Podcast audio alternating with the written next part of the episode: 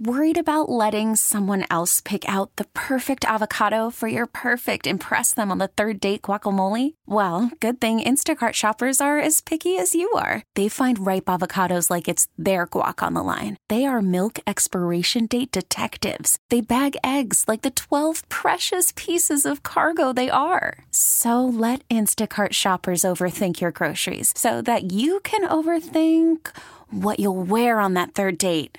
Download the Instacart app to get free delivery on your first three orders while supplies last. Minimum $10 per order, additional term supply. You could spend the weekend doing the same old whatever, or you could conquer the weekend in the all new Hyundai Santa Fe. Visit HyundaiUSA.com for more details. Hyundai, there's joy in every journey.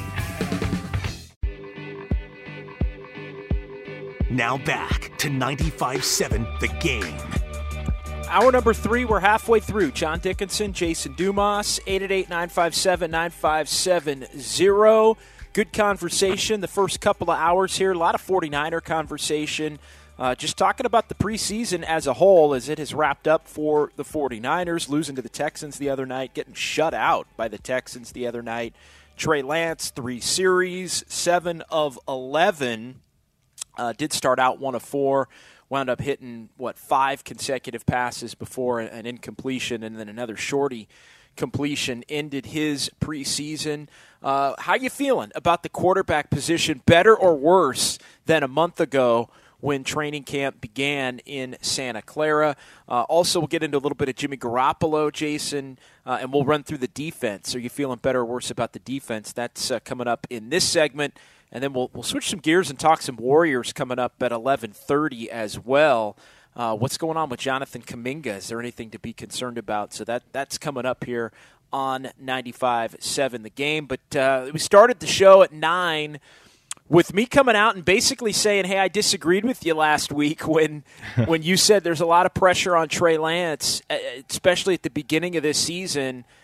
Taking in everything we've seen to this point, I think there is more pressure than I anticipated on Trey coming out of the gate and a big part of that is the fact that the 49ers most their most winnable games in the first 4, you could maybe even say the first 6 are the first two games of the year and I openly admit to you I thought Trey Lance would have looked farther along than he has to this point in the camp practices I've been at and in the preseason games.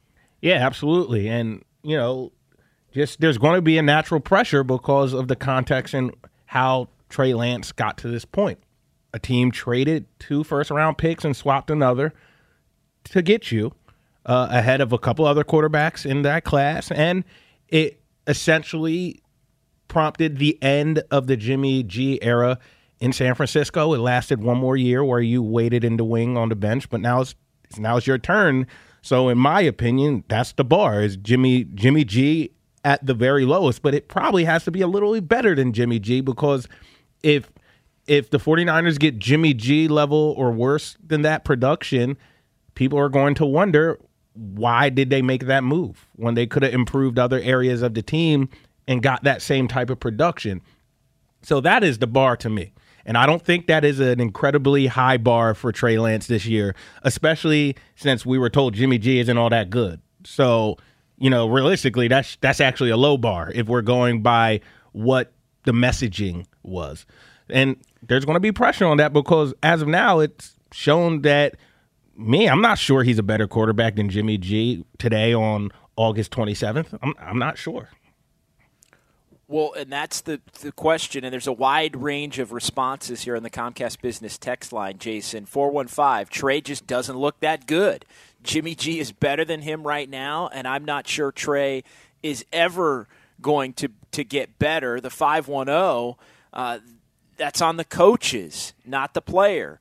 Lance will be ready when he's ready. It's up to the coaches to get him ready. And then the other part of this is the fact that, you know, Jimmy Jimmy is the 49ers won despite of Jimmy. This is another one. The 49ers won despite of Jimmy. They will win with Trey. I, I, think the history with Kyle Shanahan, we mentioned this in the last segment, would indicate that it's not necessarily as simple as that. But there are a wide.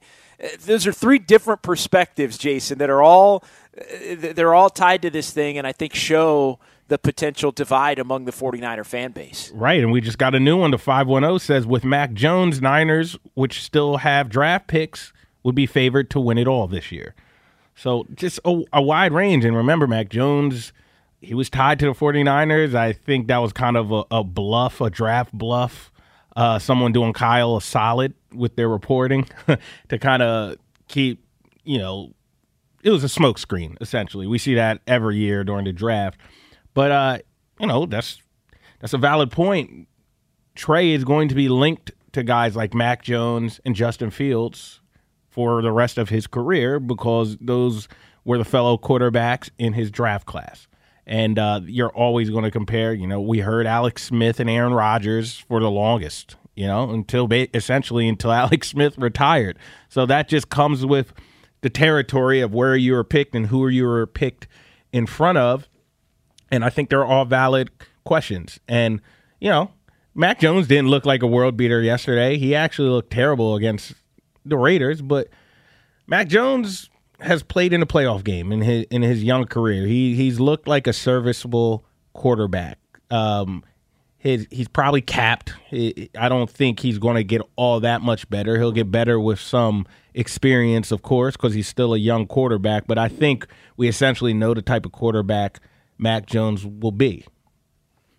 I'm underwhelmed with Mac Jones to this point, and I, maybe my bar is a little high. But watching him against the Raiders last night, uh, it, that guy to me, he he, it's a very conservative game plan that you're going to need for him, and and he has a lot of those.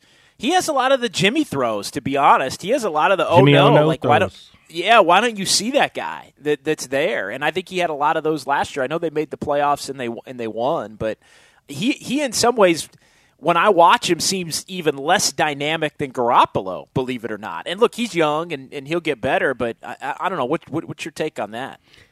Yeah, I you know I think he's I think he'll be a middle tier quarterback for the most of his career. I think he makes mm-hmm. he he's not a world beater and you know, for the most part, though, he's not going to lose you games. Like as you said, the Patriots made the playoffs last year. He helped right that ship. Um, you know what you're getting. I think he was a safe pick. Uh, and sometimes that's all a team needs.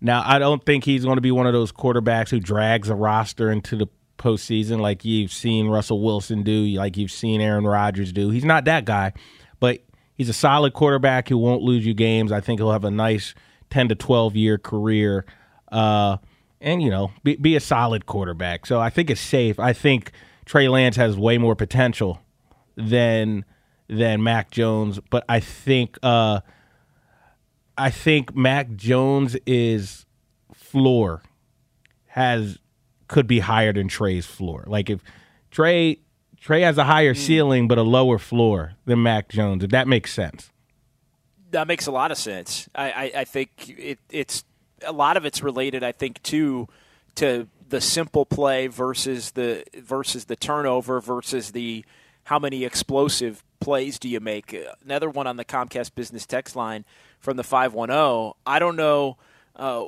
what is better than Jimmy, but with regard to turnovers, Trey needs to be better than Jimmy in that aspect. When Jimmy played well it was digging himself out of a hole he created. That that was an interesting Jimmy dynamic. He would make a, one of the Jimmy Oh No throws, and then you'd think the game is is completely lost.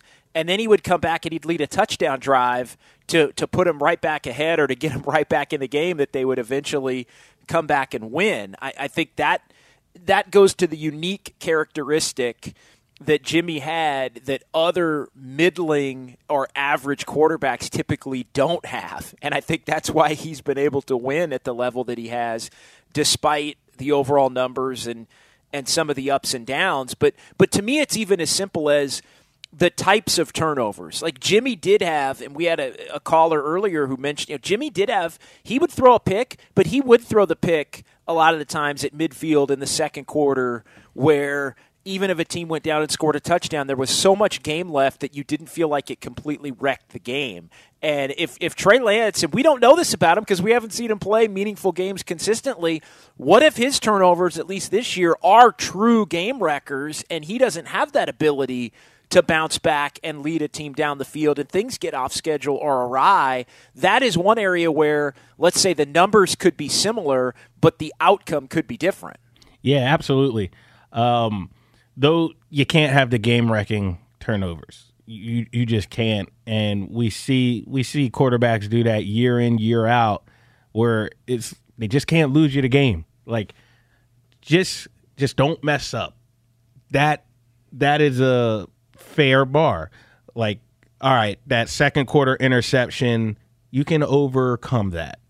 That fourth quarter interception where you're in the red zone, those are backbreakers. Those are things you cannot overcome. And Trey Lance can't hurt the team in that way. I can I can live with some of the other rookie mistakes or inexperienced mistakes. I keep saying rookie mistakes. He's not a rookie, but you guys know what I mean. You can live with some of them.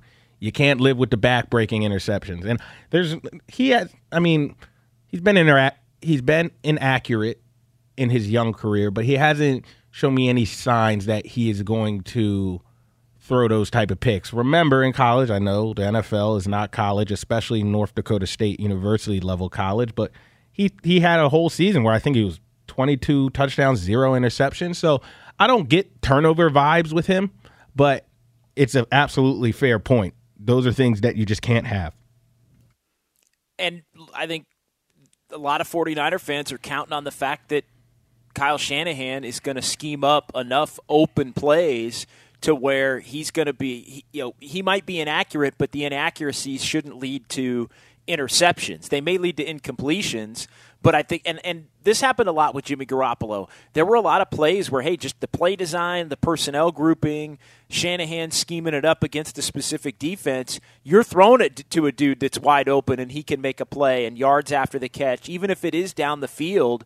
You know, those are the kinds of plays that, that can't be misses. And Jimmy didn't hit all of those. I know the, the one that stands out is the, the Juszczyk uh, game against the Titans on that on that Thursday night, right right before Christmas, and there were some other frustrating ones that, that Jimmy would miss too. But Trey Lance's ability to hit the plays that are basically tailor made, put on a tee for him, you know, to to, to whack. Uh, from Kyle Shanahan are the ones that he's going to have to make without the, the, the, the killer mistake. And JD, what do you think about this dynamic? And we haven't talked about it too much because it's it's really unknown now, and it would be all speculation. But let's speculate. So, do you think Jimmy G will play this season? And if he does, do you think that will impact how we interpret this trade and the decision that the 49ers made to move on from him? Wait, say that again. Run that. Yeah, yeah, yeah. yeah. So, do you one? Do you think Jimmy G will play this season? Whether okay, for, yes. for another team.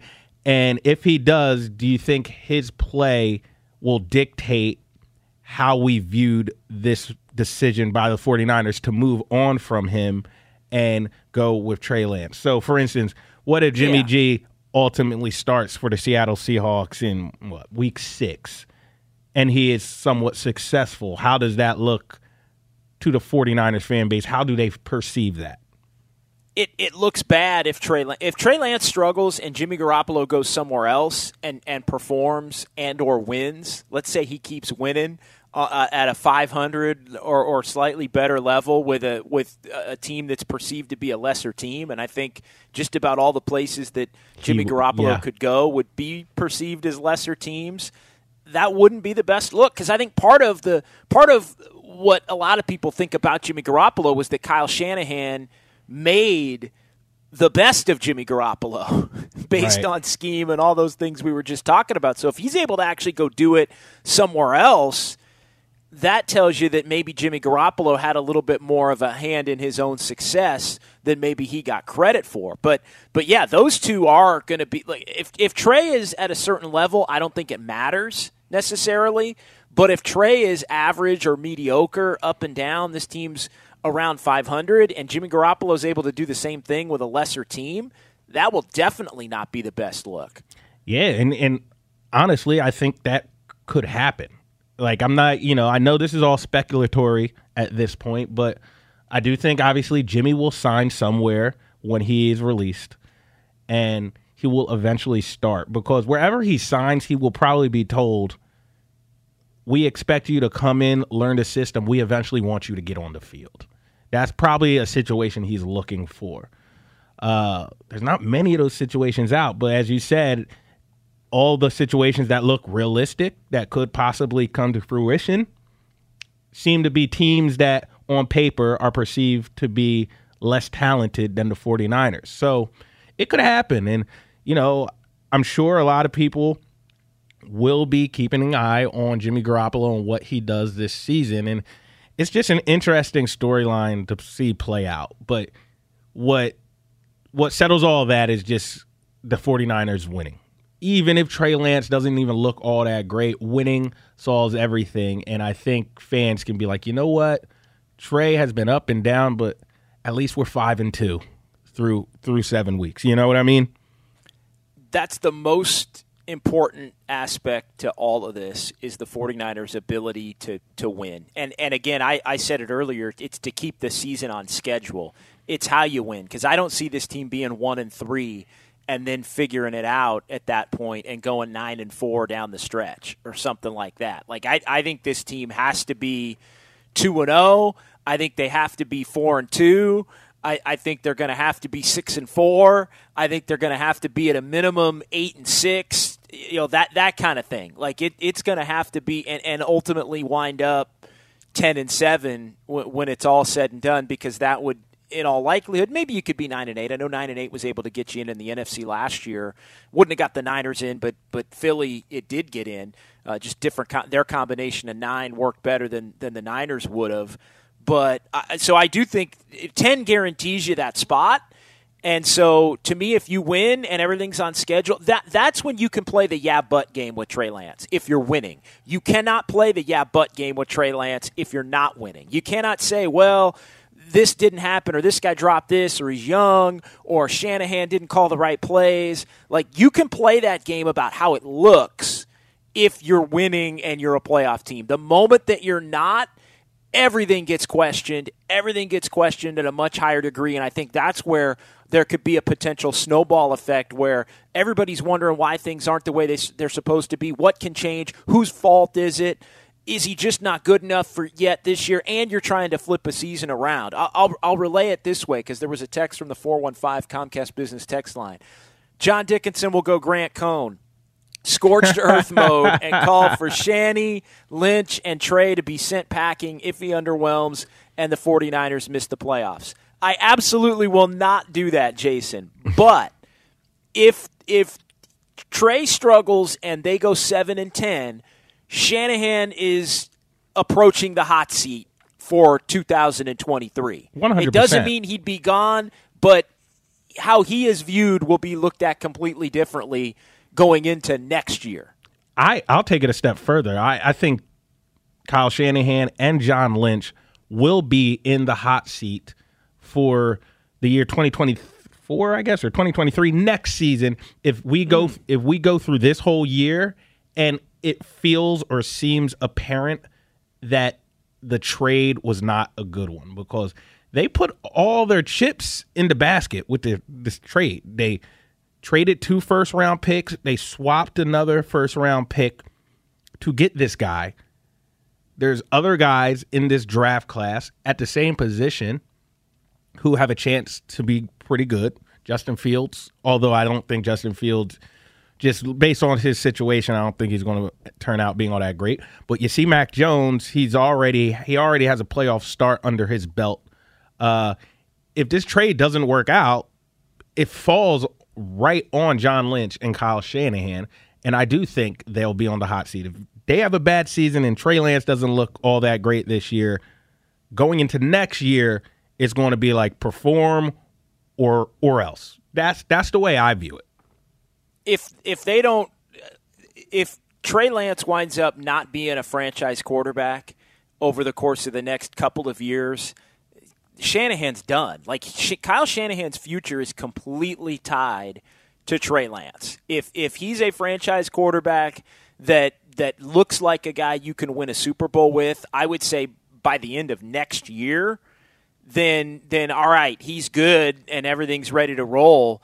If if there's a question to that by the end of next year, I, I think you're right. The murmurs are already starting to happen, but then 2024, it would be the official put up or shut up time because then you're you're talking about getting to the end of that rookie deal where you got to start making decisions on fifth year options and and extensions and where's the rest of the roster at. Look, it's not doom and gloom necessarily, but we're laying out the scenarios where and you know this text comes in from the 650 they're not going less than 10 and 7 jd okay well then we're not going to have a problem for like 2022 is going to be fine if they go 10 and 7 even if trey lance numbers wise is similar to Jimmy Garoppolo or maybe even slightly worse than Jimmy Garoppolo, they go 10 and 7, then we're not going to have a problem. I think Jason you judge it a little bit differently than I do on that front, but but I'll just say it right now. They go 10 and 7, I got really no issue with Trey Lance. I'll chalk it up to learning, developing, has a ways to go, but still able to win at the level that this team should be able to win at.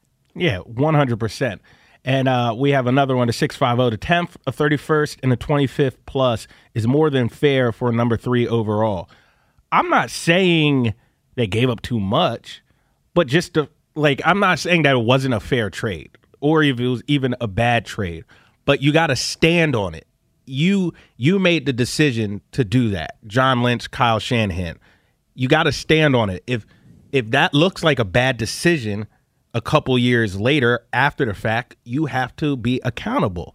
And if the 49ers have a bad season and that number three pick who you traded other assets for doesn't look to be the part of a number three pick, then you have to be held accountable. And I think Jed York will hold them accountable. And I said that when they made the trade. I said the day they made the trade, I was on I was on the airwaves a couple days later. I was like, we won't know if this is a good or a bad trade for a couple of years. But Kyle Shanahan and John Lynch, they put their chips in this trade. This is what they will be viewed on, their legacy. If it comes out that it was a bad trade, it could cost people their jobs. It could. This is the NFL. You know, if if if they're up and down this year, they missed the playoffs, and then you go into next season and he he look, doesn't look like a franchise quarterback, and you're around 500, Jed York's going to be like, why, why did we make this move? You told me this was that guy. They're going to have to answer to that. You know, they have bosses just like we all have bosses. You know, like if they, if, what if they just keep Jimmy and they draft that 10 Micah Parsons, you know, who looks like he's going to be one of the mm-hmm. best players on the defensive side of the ball in the NFL for the next decade. And you have Bosa and Micah Parsons and Jimmy Garoppolo. Like, there's other moves they could have made. Like, we can't act like they were handcuffed and they had to do this. They did not have to do this.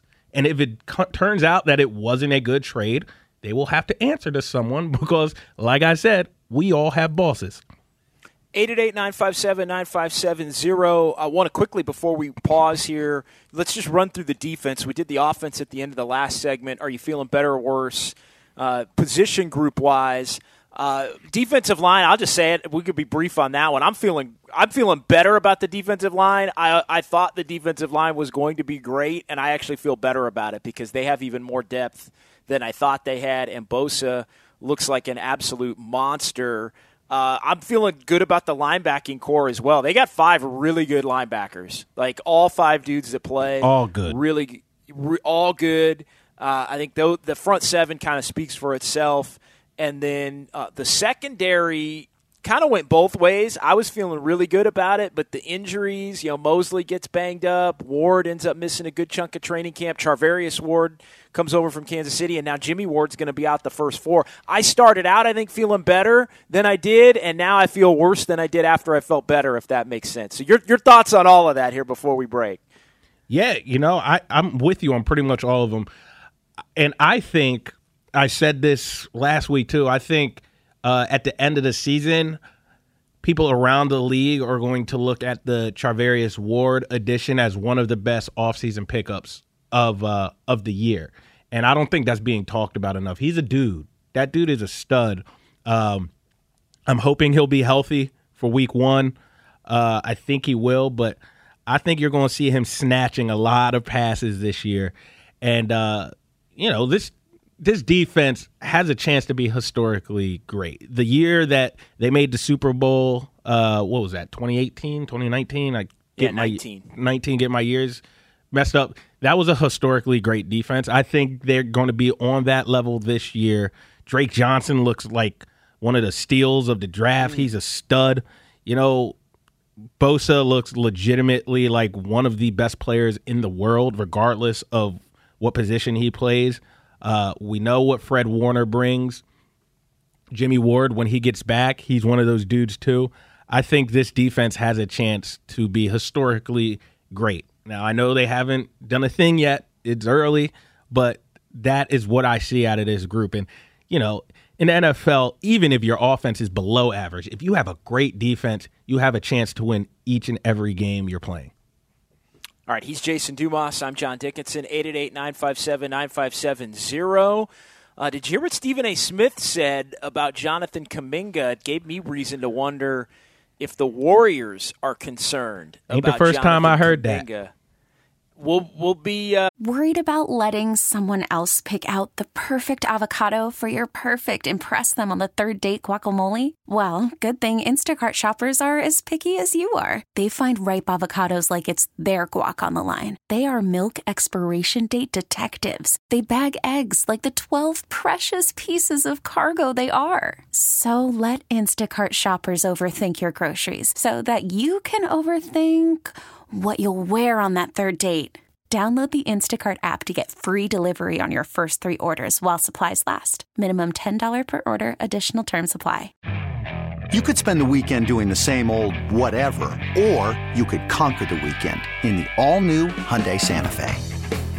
Visit HyundaiUSA.com for more details. Hyundai, there's joy in every journey. This episode is brought to you by Progressive Insurance. Whether you love true crime or comedy, celebrity interviews or news, you call the shots on what's in your podcast queue. And guess what? Now you can call them on your auto insurance too with the Name Your Price tool from Progressive.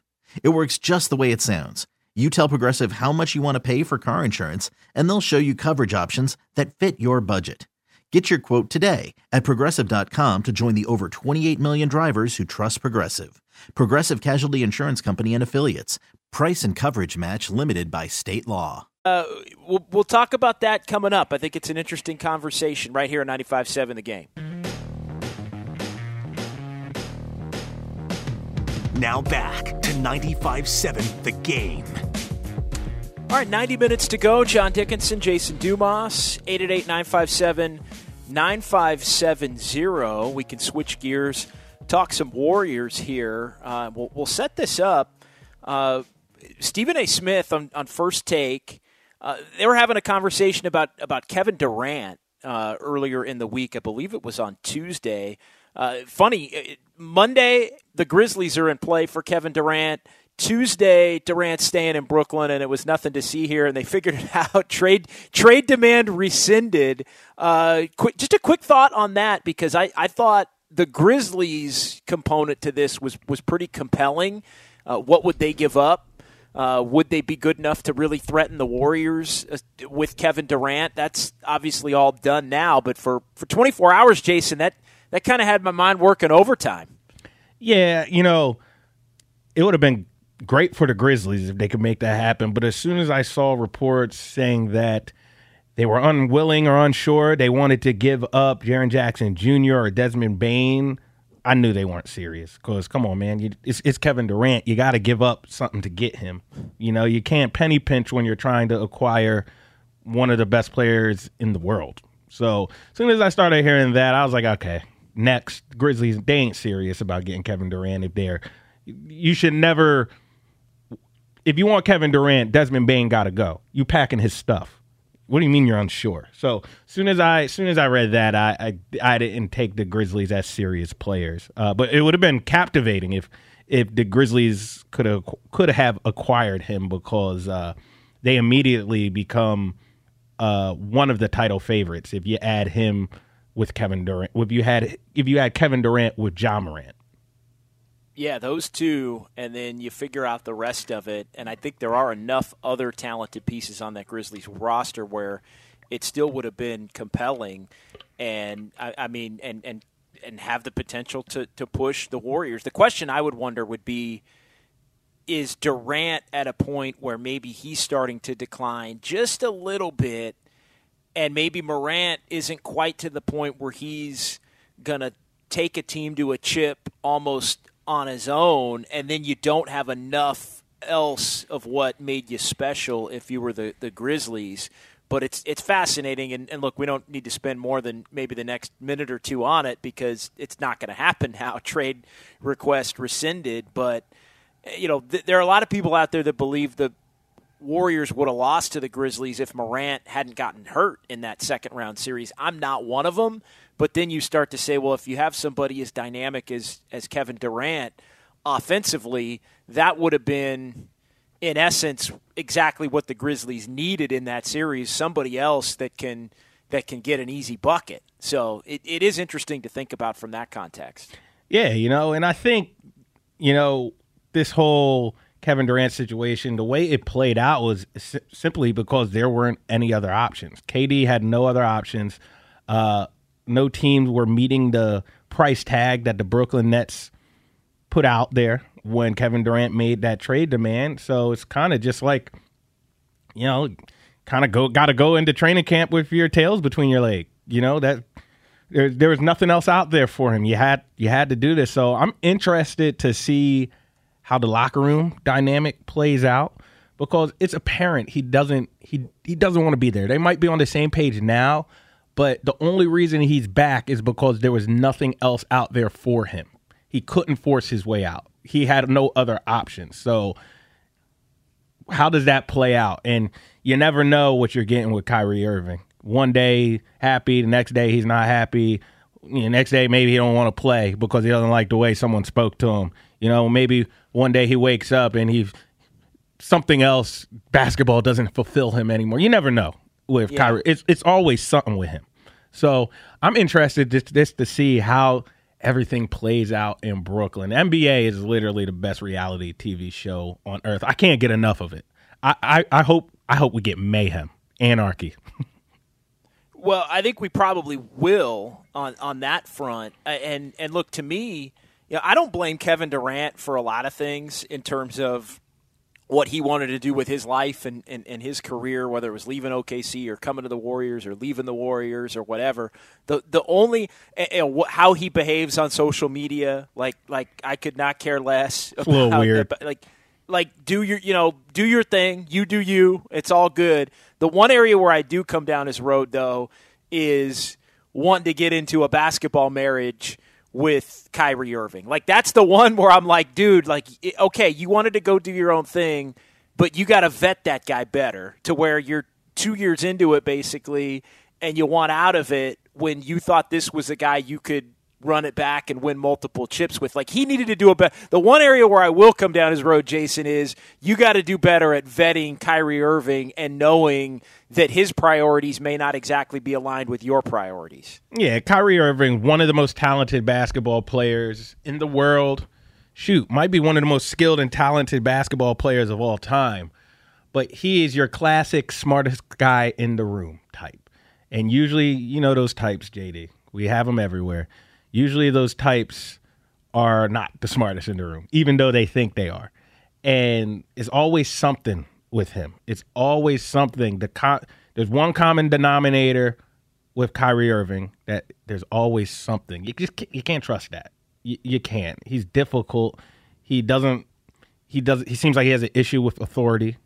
Uh, when he's told something he doesn't like, he kind of shuts down. It's everyone else's fault. He's so profound. He knows all. Is you know the act is tired. We all grew up with people like that. We all know people like that. I mean, if Kyrie Irving wasn't so damn talented, no one would want to put up with him. Just no one. He's just difficult. No one like no boss in the history of this society enjoys managing working with someone who makes their life more difficult, and that is Kyrie Irving. No, it's well said. Uh, so to bring it back to, to the Warriors uh, and and move off of Kyrie a little bit. So it was it was Stephen A. and it was Jay Williams and it was first take and they were talking about Kevin Durant and we'll go ahead and run this for you. But then Jonathan Kuminga's name came up uh, from Stephen A. So so here's the cut and then we'll we'll react to it. I'm worried about Kaminga. I'm hearing too many things about him off the court in terms of his head. The level of discipline that he lacks. You understand? Mm-hmm. Some of the foolishness. I'm not getting in this personal business. I'm mm. not saying nothing like that. Mm. I'm talking attitude. I'm not okay. talking actions. I'm saying that attitude, the level of focus, commitment, determination, just putting your head down, doing the work. I'm hearing that he's shortchanging the Warriors in that regard, and he got to get his act together because I'm a Jonathan Kuminga fan. So there you go. Uh, I want to get your first reaction to that but yeah, discipline, attitude, focus, commitment, uh, shortchanging the Warriors on those fronts. Some other some other words mixed in there. My first reaction to this, and I'll keep it short because I want to get your your take on it. My first reaction to that was not surprising or inconsistent with the things that you could see if you're just paying attention and the things you hear if you if you dig a little bit beneath the surface on where the Warriors are at overall with with Kuminga. Yeah, JD, I wasn't surprised at all by what Stephen A. Smith said. I'll go a step further. I've heard similar things over the past couple years as I've covered the Golden State Warriors. Look, when Jonathan Kuminga was sent down on G League assignments early in his career, there were people within the Warriors organization who did not like Jonathan Kuminga's approach to those assignments. He almost he almost acted as if the G League was beneath him and mm. he shouldn't have been there. And w- even when you hear the vets talk about some of the younger guys, there is just a different tone and different messaging when they talk about Moses Moody than when they talk about Jonathan Kuminga. When you hear them talk about Moses Moody, he does all the right things. He's like a vet already, works his tail off. He's going to be here for a while. He's getting better. With Jonathan Kuminga, he has to harness it. We need to see this. You can just sense that not everybody on the team. Now, this isn't a fatal flaw, obviously. No, the sky's not falling, but you can tell that the vets, just by just the tone of their voice and what they say and how they say it, that there's a sense that Jonathan Kuminga leaves a lot of meat on the bones as it comes to development and work ethic and things that he needs to do for this team to be great. I was at Summer League, I was in Vegas. There's times where it looks like Jonathan Kuminga is just going through the motions or playing a brand of basketball that's not helping the team, you know, and yeah, it's it's been out there. As I said, is it's not this fatal flaw. I don't think it's something where we should be concerned per se, especially on this roster with so many vets and so much talent. Like that is way down on the list of things we should be concerned about. But that messaging from Stephen A. Smith the other day, it's not out of nowhere. JD, you cover this team extensively yourself. I'm sure you've heard that too. You see with your own eyes. I've seen, I'm sure you've seen it as well. So, you know, a young guy like Jonathan Kuminga who has all the talent in the world, He's not going to be perfect, but there has been a sense that he could be doing more and he can approach some of the areas of where the Warriors want him to approach and get better at. He could take that stuff more seriously. He is 19 years old, but I think that, and there are a lot of layers to it as far as the comparison to Moody. You know, Moody's a worker, and, and I think Kuminga comes off as 19, uber talented, and, and almost looks at playing with these these other future Hall of Famers and champions.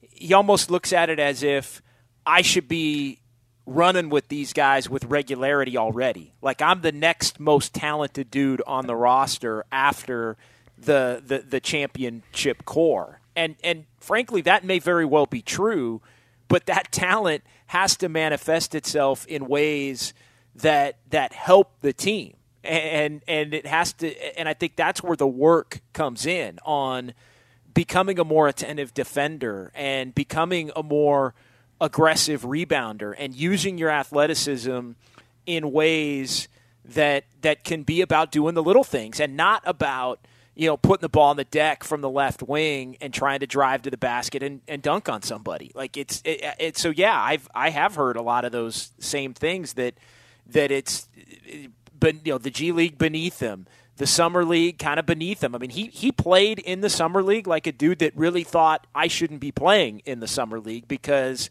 and and a lot of guys once you get to a point where you're good enough year 2 or you know, especially by year 3, like you you aren't even being asked to do it. Usually the best of the best aren't even asked to do it year 2.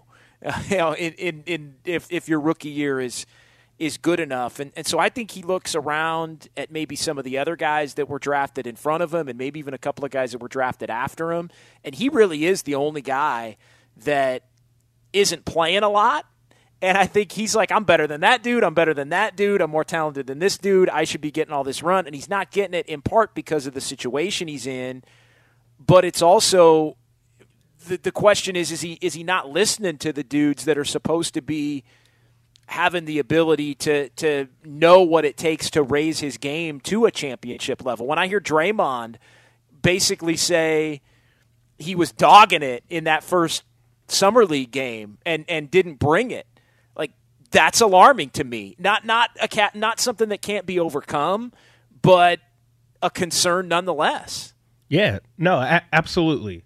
You know, Kuminga has all the talent in the world. In fact, he is probably he's one of the most talented this past year. He's one of the most talented rookies in the league. But you can't go through the motions. You gotta that work ethic has to match your talent. We everybody in the NBA is talented. You have to do more. And like I said, just you could you could see the difference of how they talk about Moses Moody and how they talk about Jonathan Kuminga. Kuminga's ceiling is higher than Moses Moody. I think most people can objectively say that. Like if Kuminga puts it all together, if it all comes together for him, he can be one of a dynamic player in this league. Moody seems to project more as a role player, and that is nothing to turn your nose up on. The NBA, you don't win championships without elite role players, guys who do their job, do one or two things well, and just consistently show up for you. That that'll get you nowadays. That'll damn near get you a max contract in the NBA. But Kuminga, you sense, wow, he puts it together. He could be a star. He can be a star wing in this league. But it seems like he leaves a lot of meat on the bone. The vets ain't going to come out and say it to us, the media, on the record. They ain't going to be like, he doesn't work hard but you can read the le- between the lines when you hear them talk, JD. I know you're in those pressers every day like me. Don't you get that sense? I do. I get the sense in, in, in things that even Draymond had said on the record, because he compared, this was in the middle of last year, he compared Moody and, and Kuminga. And you may say, well, that's not a, a fair comparison, but it was it was really thoughtful and, and an interesting response, as most are with, with Draymond but it was the it was the notion that that Kuminga, because of his talent and and the way that he came up and and playing for Ignite and and a dude that was uh, for a couple of years thought of as a top three to five draft pick that he he does Moses Moody has to work at every turn because he doesn't have the physical tools and and raw ability that a guy like Kuminga does. He doesn't have that ceiling. So you have to make up for it by always being a, a try hard guy, always being a work hard guy to right. maximize what you have and get better. Exactly. Kuminga is a dude that that can kind of get by on being the most athletic guy on the floor or being the most talented guy on the floor in a lot of instances or being among the top 5 te- most talented guys on the floor potentially even now. So uh, but it's but it's the unwillingness because you're so talented to do the little things and a lot of it is just it's just the upbringing in the game right. that, that I think has led those two down down the different paths. The other thing that stands out, not in what was said, but you know, Kuminga is one of these guys that I think the fans do play a role in this because he is a guy that I think the fans want to see more of and clamor for, and I think he feels that, and I, I think he he feels it and and and almost in a sense agrees with it like how come I'm not on the floor I should be playing more we're blowing all these teams out I could be on the court with the Hall of Famers you know punking teams and embarrassing teams and that would help my personal stock and and I go back to you know, Steve Kerr. He, you know, he's not in the rotation. He's not in the rotation. Had some injuries in camp last year. He's, he's not. Why is he not in the rotation? Anytime he doesn't play, it's why doesn't he play? Then he works his way up to a point where he gets some run, and I'll never forget this. He started in playoff games. He, he, well, and I'm not even saying I'm going back to and, and didn't play well, and that mm-hmm. was probably where he was over. I'm going back to like January he gets a start against the Pistons, and I thought he treated a start against the Pistons like it was beneath him. you know what yeah, I mean? Like, yeah. Eh, like, like didn't bring it, didn't, and then all of a sudden, where Steve Kerr had said, "Hey, he's going to get some run. We're going to start him for a while." It lasted two games. Well, why did it last two games? Be- it, my read on that is because he played and acted like a dude that was told he was going to be a starter and had already arrived and quit putting in the work that he had started to put in because that's what Steve Kerr was was demanding of him. It's it's the quintessential. Hey, I guarded LeBron on national TV and did pretty well, and had a really good game against the Lakers that one night. He did at Chase. That was a great night. Now I don't. Now I can kind of go through the motions against Detroit and Houston, and Steve Kerr's like, no, no, no, no, no, no. That's not how it works. Right. You know, and look, there was an instance where Jordan Poole got sent down to the G League, and I know that he was pissed off he was livid by everything I was told. Jordan Poole harnessed that the right way. He went down there and he was killing everything that moved in the G League during that stint. The rest is history. He comes back up. We know with Jordan Poole, he's become one of the most talented players in the NBA. Jonathan Kuminga, he gets G League stints, and the Warriors, people in that Warriors organization, feels like he doesn't take those stints seriously. Like you said, like they're beneath him. And you go, just go back and look at the numbers with him in the G League. He's not productive at all. He's just kind of going through the motions. You saw it in stints, during summer camp, summer league as well. He just doesn't treat these stints seriously. It's like they are beneath him. And the vets notice that. You know, they're not going to say it on the record, but as you said, Draymond pretty much alluded to it on the record he leaves a lot of meat on the bones. They want to see more out of Jonathan Kuminga when it comes to those stints. They want him to be the worker that some of the other guys when when your best players are workers. Steph Curry, Draymond Green, Klay Thompson, Jordan Poole, when the most talented players on your team are the hardest workers on your team and then you see another uber talented player in Jonathan Kuminga and he doesn't come off as a worker, that is going to be noticed. And members of that organization have told me that they were not happy with his stint in the G League. They thought that he didn't take it seriously. You see Moses Moody, what he does when he's in the G League 30 points, 35 points. I'm not even putting the pressure on Jonathan Kuminga that when he plays in the G League, he has to stand out head and shoulders above the rest. But you can't look at that situation like it's beneath you. You just can't. You're not in the position to do that. Steve Kerr already keeps his young guys on a short lease. Look what Jordan Poole went through. There was even points where I was like, all right, Steve, I think you're micromanaging Jordan Poole a little too much at this point. Like you got to trust him more. You can see the talent is there. You he keeps his rookies on a short lease. Jonathan Kuminga, Steve Kerr does not care about your pedigree. He does not care what your reputation was coming in, where your rankings were, how high you can jump. He doesn't care about that. If you're not going to work hard when his best player, one of the best players to ever pick up a basketball, works hard, he's not going to play you. If he doesn't think that you take don't take things seriously, like you think you're above going down to the G League, he won't play you. So this is not the situation where you can have that cavalier attitude. And you know, his opportunities will come and go and this is another loaded team like from a talent perspective, you're probably better than Donte DiVincenzo. You probably have more talent than him. But you know what? You will not you will not jump him in the rotation if Steve Kerr doesn't like your attitude because Donte DiVincenzo he's going to work. He knows it's kind of like Moses Moody, like you said, JD. He knows he has to work to be in this league because he's not just dripping with talent, relatively speaking, like a Jonathan Kuminga. but you will not jump him in the rotation if you're not working. And then we'll have another year of people saying, why isn't Moses Moody playing? And Steve Kerr's not going to come out and say he don't work hard enough, but that's going to be the answer. 888-957-9570. Uh, he has the ability, talking about Kuminga, to impact games – by doing the little things. And I think at times he's more focused on the big things. We'll keep this conversation rolling. Uh, Gene in Oakland, we'll get to you coming back here. We'll also reset uh, the comments from Stephen A. Smith because I do think they were telling.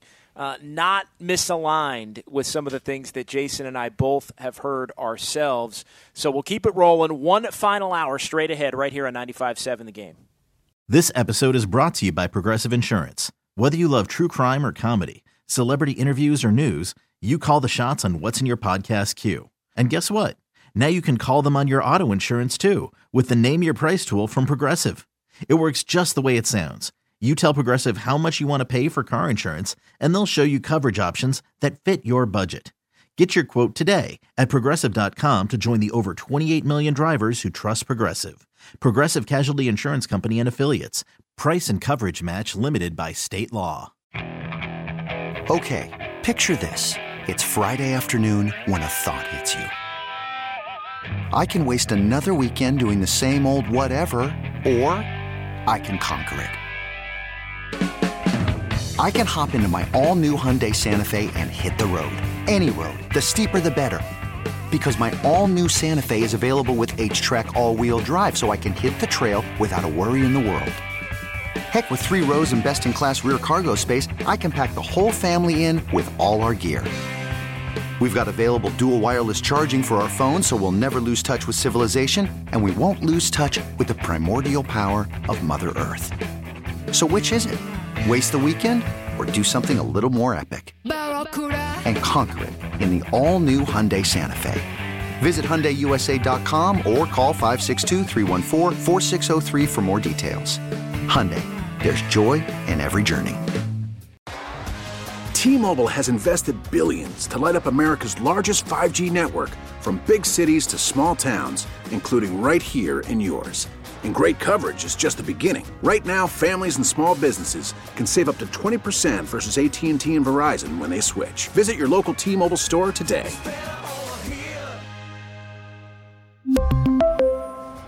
Plan savings with 3 lines of T-Mobile Essentials versus comparable available plans. Plan features and taxes and fees may vary.